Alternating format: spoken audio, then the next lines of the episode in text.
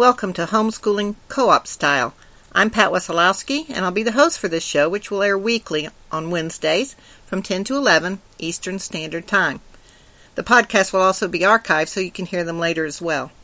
I'm a mother of nine and soon to be grandmother of nine who began homeschooling more than 28 years ago. When I began this adventure, I only had three children, and the oldest was five years old. Fortunately, I had a mentor who strongly urged me not to bring the school into my home, but to make everyday life a learning experience. Adding a baby every two years to our family increased my desire to find an educational experience that would be low stress, enjoyable, and keep our family together. When a friend introduced me early on to co oping unit study style, thanks, Edris, it changed my life. My philosophy of education includes raising children who know how to ask the right questions, question the wrong answers, and be willing and able to discuss important subjects in depth. I care more that my children are curious and able to find information than I care about their ability to memorize and regurgitate certain facts. Being ready to give an answer is vital. One subject often neglected until college is public speaking. This is ludicrous because if there's one thing most of us do every single day, it's talking. When you organize a co-op that includes a safe and friendly environment and begin requiring the students to give presentations at a young age, they rarely develop a fear of speaking in public. Being intentional with group discussions at a co-op teaches students how to have conversations, be persuasive, resolve conflict, and get along with others. These are skills that are hard to teach at home with individual students, but are easy to tackle in a co-op setting.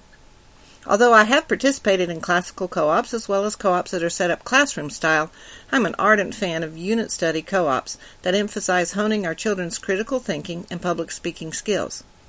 Because I had children of all ages, I loved being part of a co-op that kept us together as a family. I also enjoyed the co-ops that were directed towards a particular age group and gender, oftentimes participating in more than one co-op at a time. For years I've worked with worldview programs, and my involvement with these programs have added to my desire to incorporate some of the lessons learned as well as the methods used into the co-ops I organize.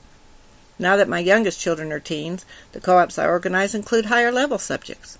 And since my oldest grandchildren are now old enough to enjoy co-ops, I continue to organize co-ops for younger children as well.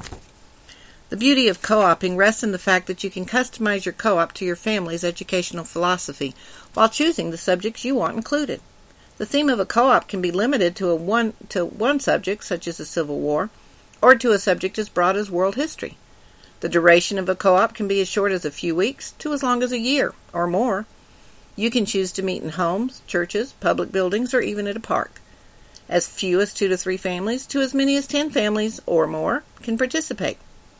Most of my co-ops met on a weekly basis, some for just a few hours, while others lasted six hours.